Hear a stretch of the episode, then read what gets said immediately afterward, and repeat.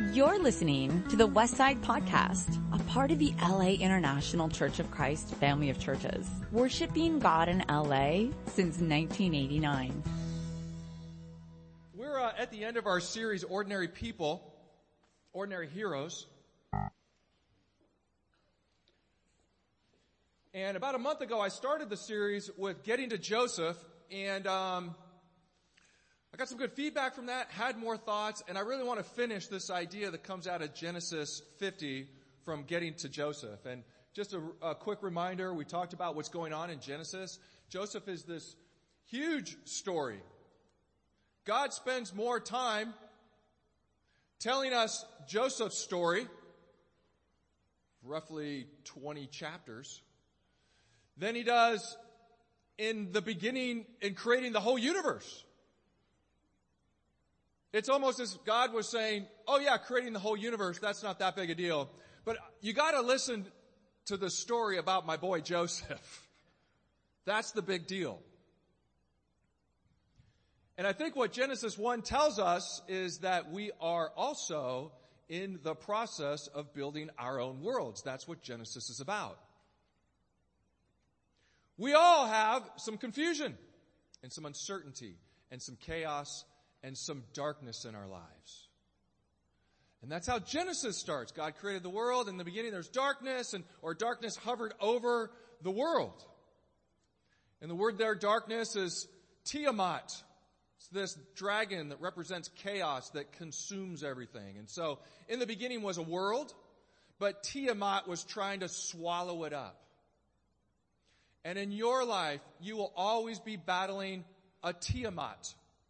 You'll always be trying to create something. You'll always be trying to um, pass a class, develop a relationship, get a job going, work on a car, work on w- your whatever. And there's going to be some chaos. There's going to be some obstacle. There's going to be something there that tries to gobble it up. And then you're sort of left with more darkness. And so we're always in this process of trying to create a world, battling darkness, push it back, fill our world with more light. So, obviously, as we sit here today, it's a good time to think, where are you in your story? Where are you in the building of your world? This is your life challenge. You can't live in somebody else's world. And you can't go to Costco and buy a world to live in. You've gotta build your own world. It's gotta come out of your heart. It's gotta come out of your intentions. It's gotta come out of your talents. It's got to come out of your, your dreams. And a lot of it comes out of your obstacles that you overcome. That's what God's doing in Genesis 1. And then we get this beautiful world out of all that. And then these stories that go, wow, something awesome happened. And then the devil, chaos shows up and the world falls apart. And then God starts over again and again and again. And Joseph just sort of puts a giant exclamation point on this whole thing at the end of the book of Genesis. Um, so we're always trying to overcome chaotic darkness in our life. That's that's our challenge. And in building world, one of the most important things is our intentions. What's our intention? What kind of world do we really want to build? Um, in the world, you're always going to be in your world, and other people are always going to be in your world, and that always shapes the world that you live in. The world, your world, always is going to have some injury in it. It's always going to have some injury in it. And when we get to Genesis 50, there's always going to be some inspiration at the end, amen? And some saving of lives. That's a good quote. That's the serenity prayer. We did that point and that point, and we get to Genesis chapter 50, one of the, this great, again, sort of incredible punctuation at the end of the book of Genesis. Joseph has been betrayed. Joseph has been imprisoned. Joseph has been abandoned. And he has this incredible reunion with his brothers at the end of his life, at the end of his story. And this is a scripture to live by. Amen, church? You intended harm. You intended to harm me. But God intended it for good.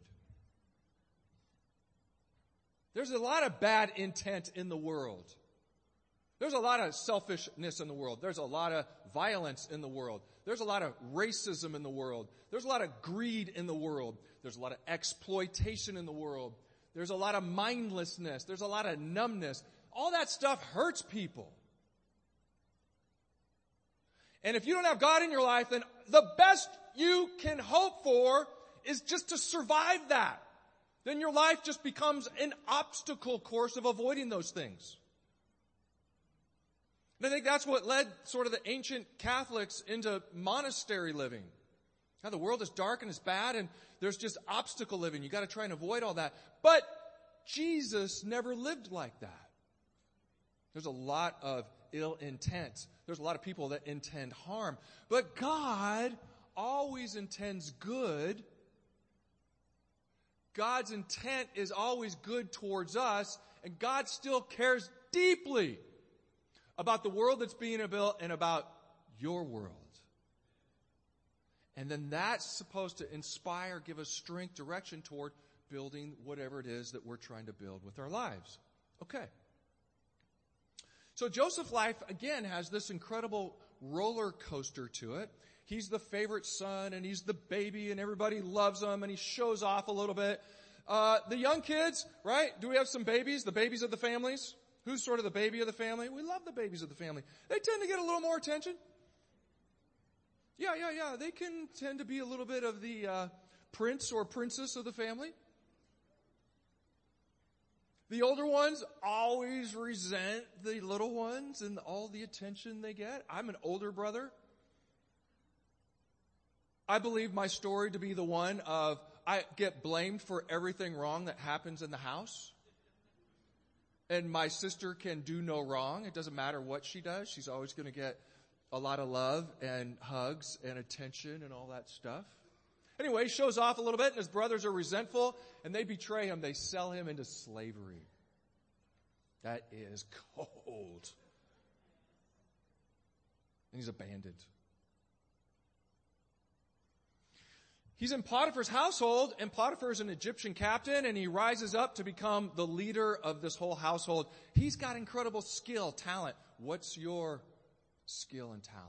What kind of passions do you have? Everybody's got some talent.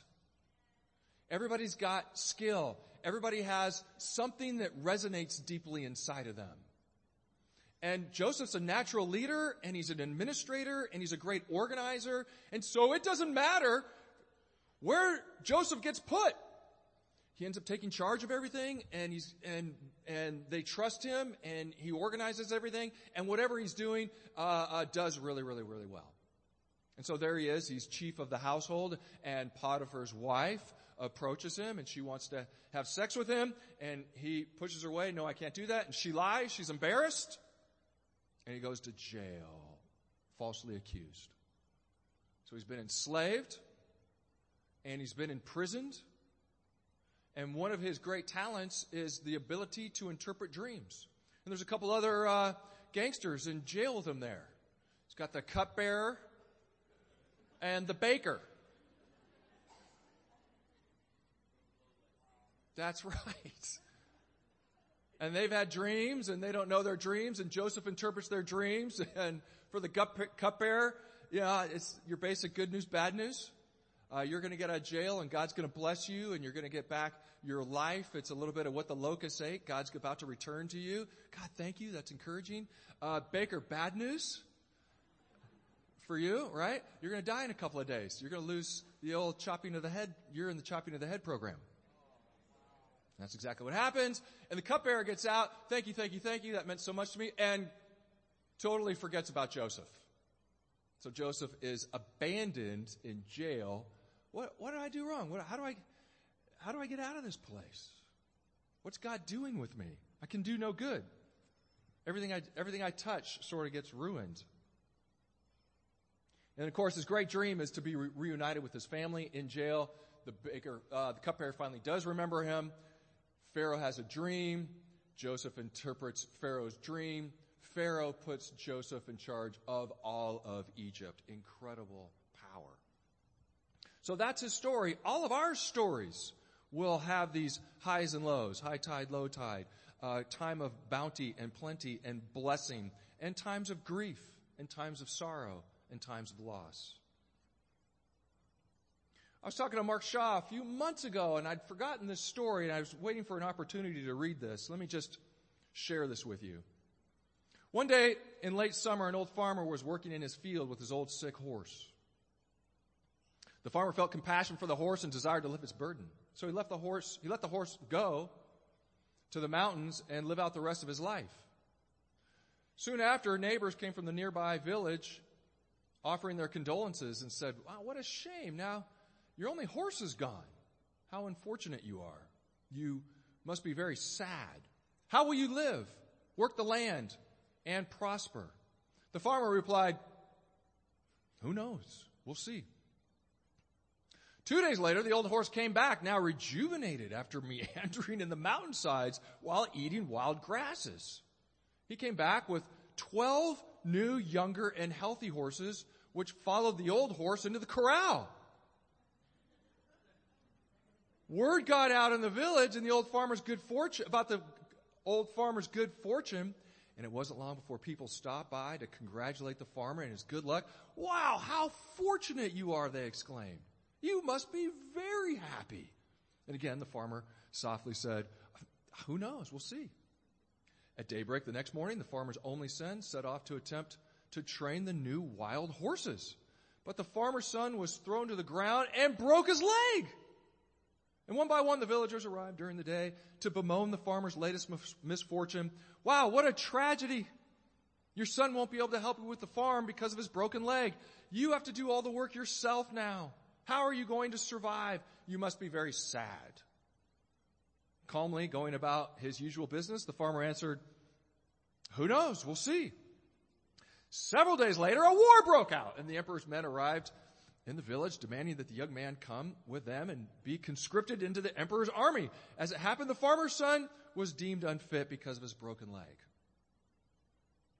What good fortune you have, the villagers exclaimed as their young sons were marched away. You must be very happy. Who knows? We'll see. And the story sort of continues. It's kind of a circular story that never ends. Wow, you've been richly blessed. Maybe. Who knows? Just do a quick Google search on the outcome of people's lives that win the lottery. That's really interesting. That's unbelievable. The stories, the true stories about people that won the lottery and the whole family blew up and cousins are killing each other and mobile homes are burning and on fire and all kinds of calamity. All kinds of calamity. Who knows? You never know what God is doing with the events in our life and I'm going to sort of end with this, but you're in the potter's hands and you don't know how he's trying to shape you. That's his intent. That's what he cares about. What he cares about isn't so much the blessing nor the curse. He cares about what's going on while you're in his hands and how you're being shaped and how he's trying to develop some kind of character or some kind of talent or some kind of relatability right? Second Corinthians 1, we come back to this over and over again about, wow, um, be comforting those that have been comforted. And we comfort those with the comfort we've received, but you never get comfort if you've never been wounded. And it's a little bit of that idea. Read this passage with me. I think this is sort of illustrates this idea in Job chapter 5, right? And we remember Job, the devil has come into the throne room and ask God himself hey, your boy Job here that everybody makes a big deal about, he's just happy and spiritual because you protect him and he's blessed. Well, what if you, you know, leave him in my hands for a little bit and we'll see what happens to this happy-go-lucky Mr. Spiritual. He'll curse you. In Job chapter 5, we read this, um, in verse 18. Sorry, that's supposed to be verse 18. For he wounds, but he also binds up. He injures, but his hands also heal. From six calamities, he will rescue you. In seven, no harm will befall you. In famine, he will ransom you from death, and in battle, from the stroke of the sword. I want you to think about that passage. That's, that takes some thinking about. We always think of God as just protecting. This says, no, He wounds, but He also heals. He doesn't leave us wounded. There's no, there's no mean, there's no such thing as meaningless suffering. God's always trying to redeem our suffering. All of our suffering is really valuable. All of our suffering redeems us and then helps redeem the lives of others. If you've been abused in your life, that's a deep wound. It's not a wound that you just overcome overnight. It's sort of a life process overcoming that wound. It leaves some scar tissue. But wow, the, when you work through it, the effect and the impact that you have on others that haven't started their journey yet and have just been abused.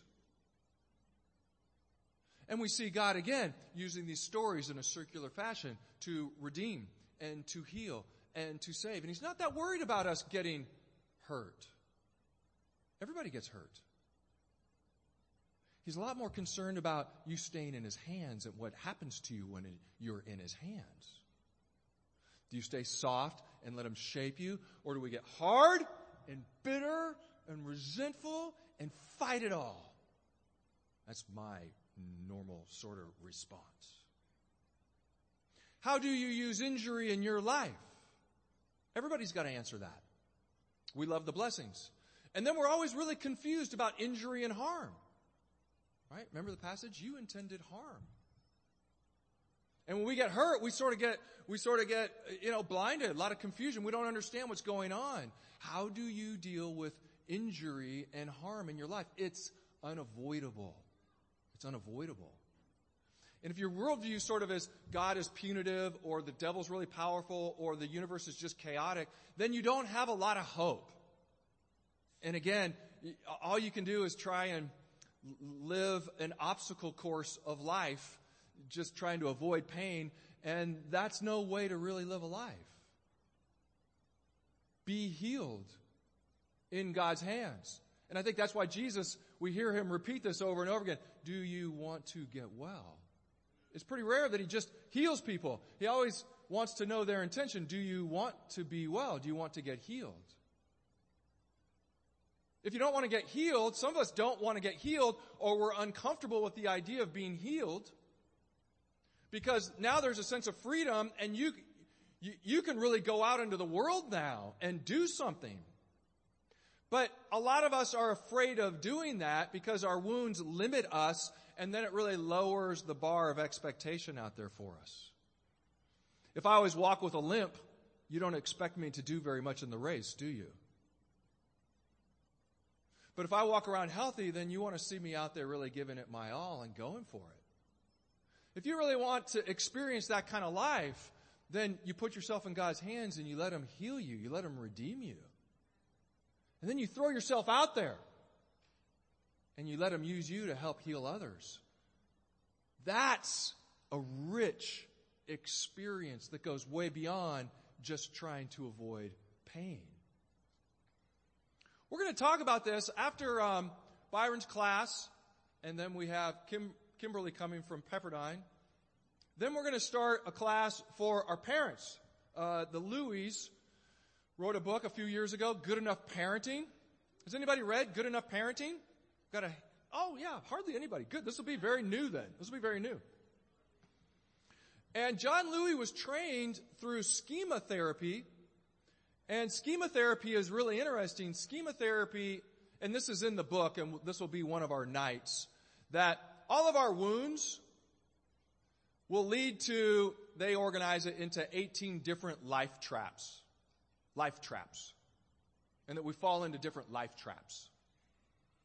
And right, one of our basic needs right there at the beginning on the right hand side is for safe attachment, acceptance, being cared for, right? That's just, that's just safe home. That's just safe, safe home. We crave that. That's a need. When we don't experience that, and a lot of us haven't experienced that, we go into something called dissociation and rejection. That becomes kind of our life trap. That's how we view every, all of our experience. Well, there's no such thing as safe attachment, acceptance, and care. Our experience is always going to end up in disconnection and rejection. And what we do is this becomes a life story that we keep playing out in our relationships and in our careers and in school and all over the place. We keep replaying these things over and over again to see if we can get a corrective experience. But the world's totally chaotic. Where are you really going to get a corrective experience? God and His Word and the truth in His Word.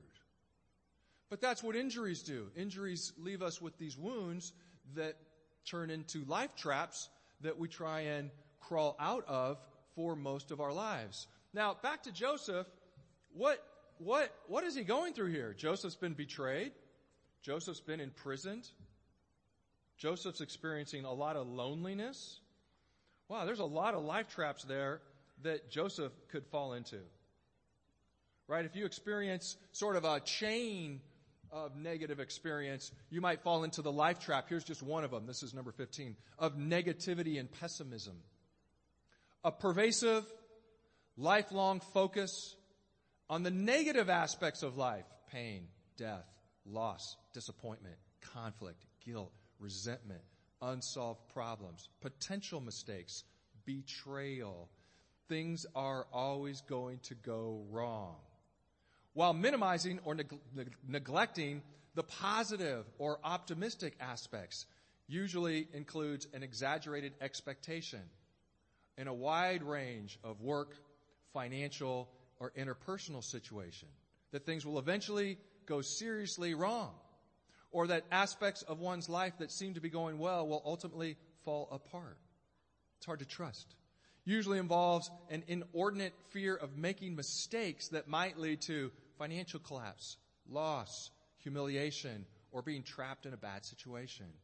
Because potential negative outcomes are exaggerated, these people are frequently characterized by chronic worry, hypervigilance, complaining, indecision, right? That makes sense.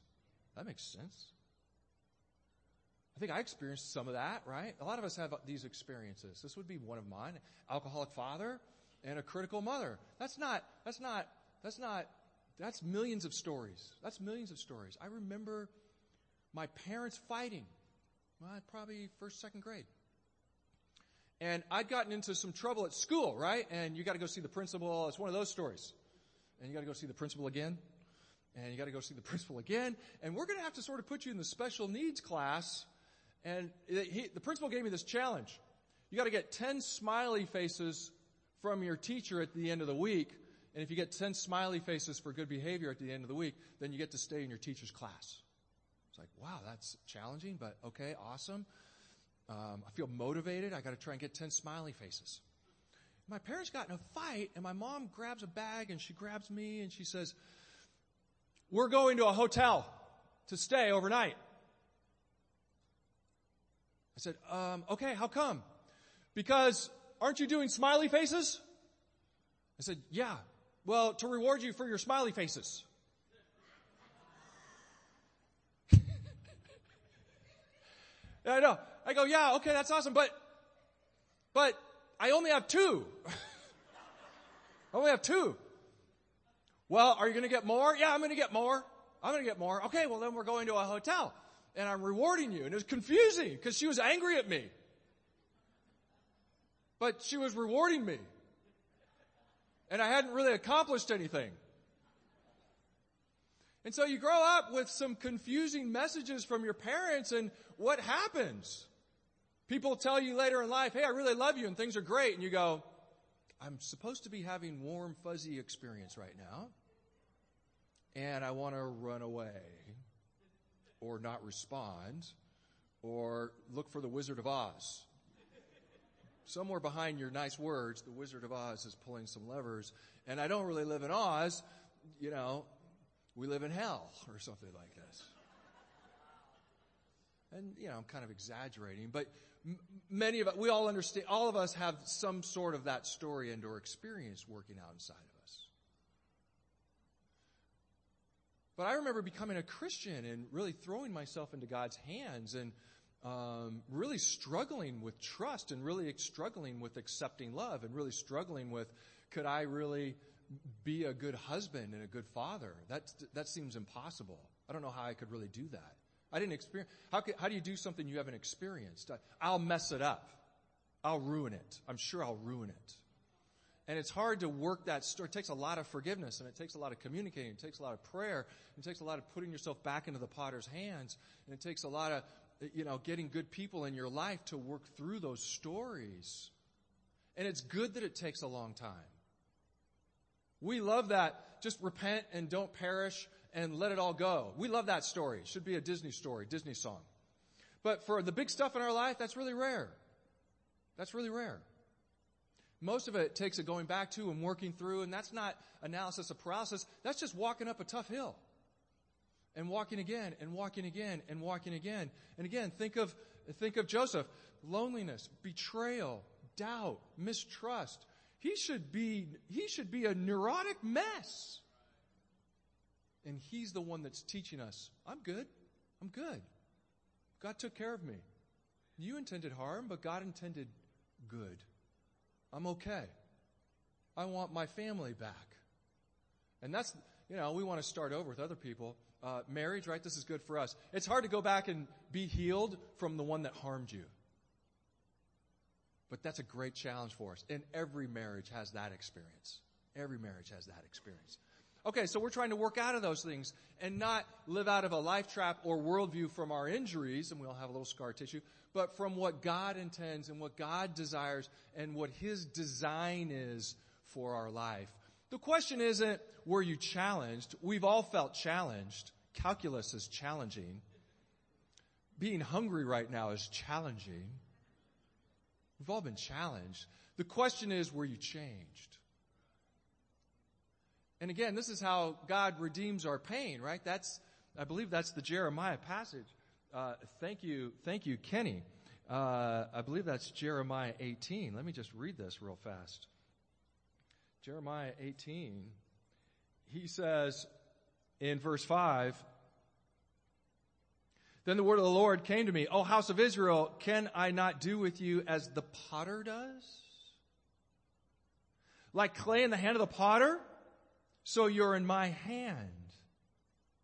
If at any time I announce to a nation or kingdom it, uh, that a kingdom is to be uprooted and torn down and destroyed, and if that nation I warned repents of evil, then I'll relent and not inflict it on it the disaster. Well, that's pretty big hands. I've got a nation in my hands. I do with it what I want. It's hard not to be afraid when we listen to the news and see North Korea and Russia and uh, and the Middle East and war. It's hard, but you got to picture every single one of those countries. God's just got it in His hand. He's shaping it. We're in his hand. America. He's shaping it. That matters to him, how it gets shaped. And there's a lot of bad and evil and ungood in our country, like every country. How will he shape? I don't know, but we're in his hand. That's the point of the story. Are there bad people? Yeah, yeah. And do good people suffer? They do. But we're still in his hand and he's trying to shape something. Is it good or it's bad? We don't know exactly. Uh, and that's back to Genesis 40 when right before Joseph interprets his dream. Isn't it God that's the interpreter of dreams? Isn't it God that's the interpreter of experience? If you don't have money right now, your story is, I'm in bad, you know, there's some sort of curse, heavy hand, withholding from me because I don't have money. You've interpreted your dream, you've interpreted your story as one of being without. But God's the interpreter of the story. If you're single and you're lonely, if you're a student, you got a crush on somebody and they like somebody else.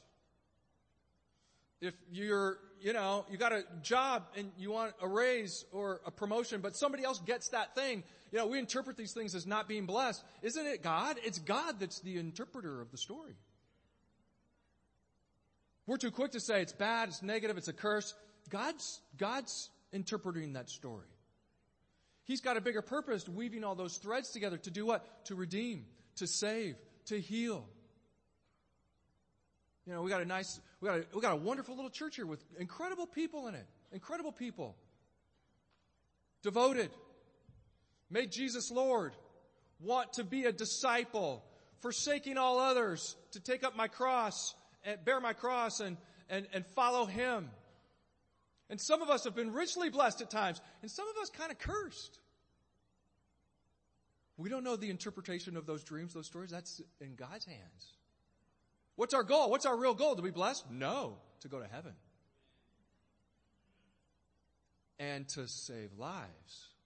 You intended harm, but God intended good, and that's at the end of that passage, for the saving of many lives. What is his intent? What is his intent? 1 Timothy 2 verse 3 says, it's God's intent that all people be saved and come to a knowledge of the truth. Where are you in your story? The secret of change is to focus all of your energy not on fighting the old, but on building the new. Where are you in your story? It's hard not to ruminate, obsess, think about the wrongs that have been done, the letdowns, the wounds and the pains and the injury, right? Well, I have some old scars that st- scar tissue itches. Scar tissue looks ugly. I've got a big scar from my knee to my ankle and when people look at it, they always sort of go, wow, what happened to you? That's an ugly scar. And it itches and, and there's a lot of lot, there's a lot of numbness on that scar. It's easy, it's easy to focus on that old wound. When I run, it, it, takes a little while to warm up and I've got some arthritis in there and it creaks and it makes weird noises and it kind of hurts and it slows me down. But I almost lost my leg. I'm running.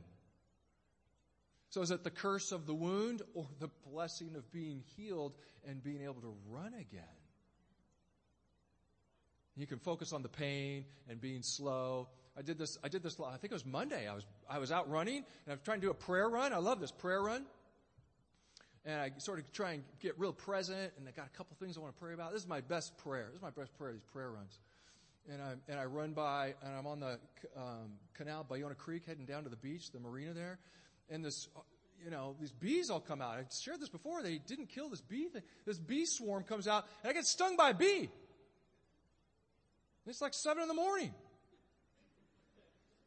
And I just stopped. I'm like, God, really? Come on. I'm so sick of this.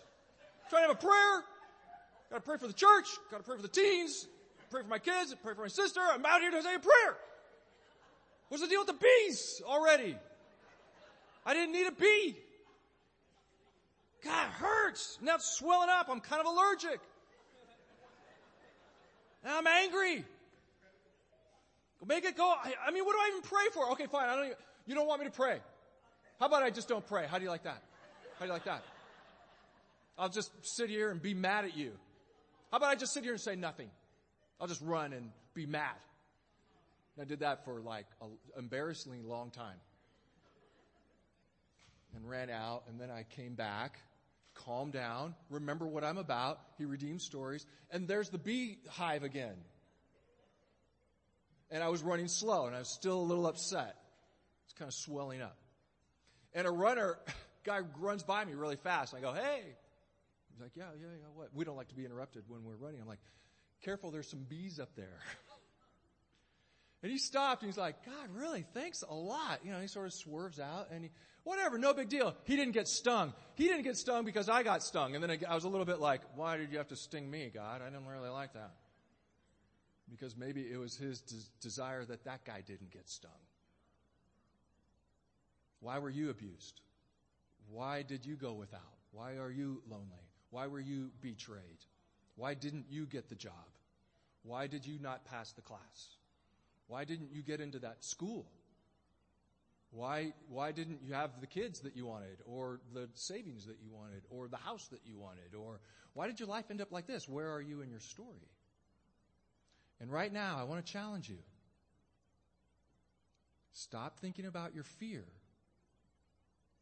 Stop thinking about everything else that's going to go wrong. Stop being angry with him. Stop blaming everybody else that's been blessed. It's great to be here this morning and see Tom. And Tom is Nita's brother, and Nita describes Tom as sort of bigger than life in this personality, and then he had a stroke. And Nita says, well, after Tom had a stroke, he changed. He was more humble. He was different. But, you know, when you see a guy that's had a stroke and he's limping, you feel for him. And Tom opened himself up and listening to God and study the Bible and, and we already shared about it, but you know, Tom then becomes a Christian. Tom was baptized in the Temecula church and, and, and there's, there's meaning in that. Be easy to be afraid and bitter and cynical. Or we put himself in his hands and we allow ourselves to be soft and he'll shape us and he'll change us. So we don't need to blame others and we don't need to be mad at the world and we don't need to be upset with the uncertainty in our life. That is hard. It is hard. But if you trust you're in God's hands, then you rest and you take your gifts and you work and you throw yourself out. You intend to do good and build a good world. And you notice, and you notice other people around you that are suffering. And you stop them and you hug them and you listen to them and you talk to them. Hey, watch out. There's some bees up there. And we save, and in doing this, we heal and we save our souls and we save more along the way. And that's his intent for us. And in this way, the ordinary become extraordinary. No matter what or who intends to harm you, God's arms have you. Singers, come on up. We're going to close on out with a song. I sort of snuck up on them there. No matter what or who intends to harm you, God's arms have you. Don't give in to fear. And don't give in to calamity and chaos. We have an incredible God, the starter of all the stories, who starts all great stories in darkness. Don't be afraid of the Tiamat, the chaos in your life. That's how God shapes. Put yourself in His hands. You're in the potter's hands. Don't be hard and angry. Let Him shape you. Be soft. You'll be amazed at the story that He develops in your life. God bless you. God bless the church. You've just listened to the Westside Podcast. For more information about our ministry, please visit thewestsidechurch.com or laicc.net.